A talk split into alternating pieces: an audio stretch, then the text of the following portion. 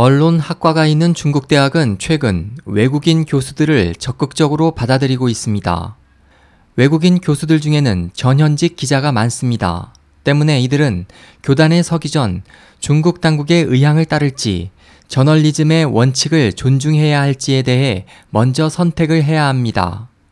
미국의 소리방송 VOA에 따르면 이들은 중국으로 오기 전 중국에서 접해서는 안 되는 정치적 문제가 있음을 듣기 때문에 중국 정치에 대해 아예 입을 닫는 교수들이 있습니다.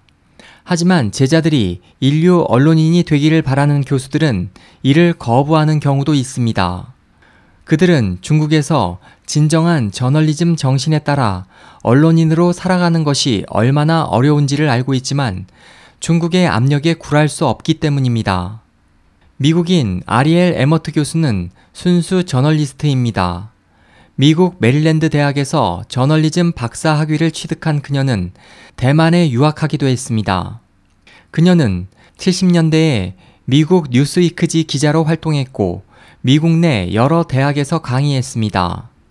2011년 중국 농업대학 국제학원에서 매스 미디어론을 강의하기 위해 중국으로 출발하기 전 에머트 씨는 공항에서 그녀의 언니가 한 투옥될 일은 흉내도 내지 말라는 당부를 아직도 기억하고 있습니다.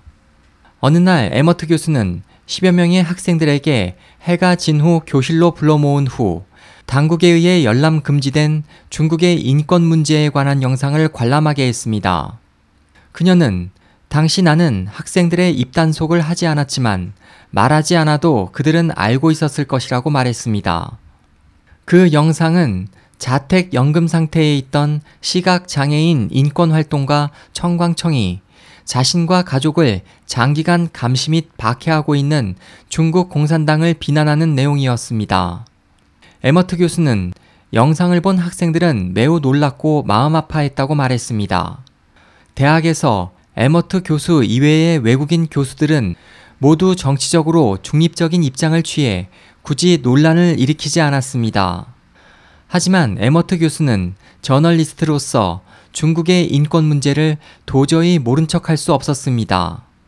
그는 나는 정치적인 일에 관심이 높은 가정에서 자랐다. 어머니는 회사의 이사였지만 우리 모녀는 선악을 구별하지 않고 방치할 수 있는 성격이 아니다라고 말했습니다. 한 번은 그녀는 18세기 영국인 철학자 에드먼드 버크의 제4의 권력에 대해 강의했습니다.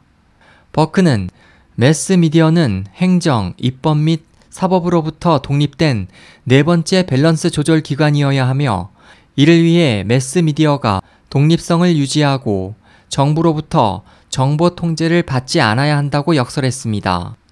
에머트 교수는 중국인 학생들에게 민주주의 국가에서 매스미디어는 어떠한 권력으로부터도 독립해야 한다고 인식되고 있음을 강조하기 위해 학생들에게 만약 매체가 시민의 의견을 대변하지 않고 시민의 활동을 지지하지 않는다고 한다면 도대체 누가 그 의견을 대변하겠는가 라는 질문을 던졌습니다.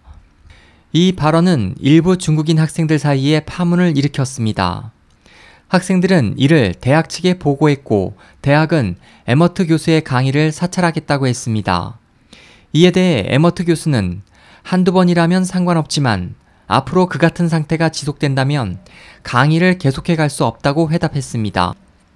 에머트 교수는 자신의 강의에 대해 실제 사찰이 이루어졌는지는 알 수 없으나 교실에서 수차례 낯선 얼굴을 본 적이 있다고 말했습니다. 에머트 교수의 수강생 중에는 공상당원이 있었고 그중 몇 명은 당의 방침에 어긋나는 언행을 목격했을 경우 보고할 의무가 있었습니다. 그 학생들에게 입당 이유를 물으니 중국에서 뭔가를 하려면 공산당원이 되어야 한다는 대답이 돌아왔습니다. 에머트 교수는 그들의 입장은 충분히 이해할 수 있다며 1년의 계약 기간이 지난 후 대학을 떠났습니다. SOH 희망지성 국제방송 홍승일이었습니다.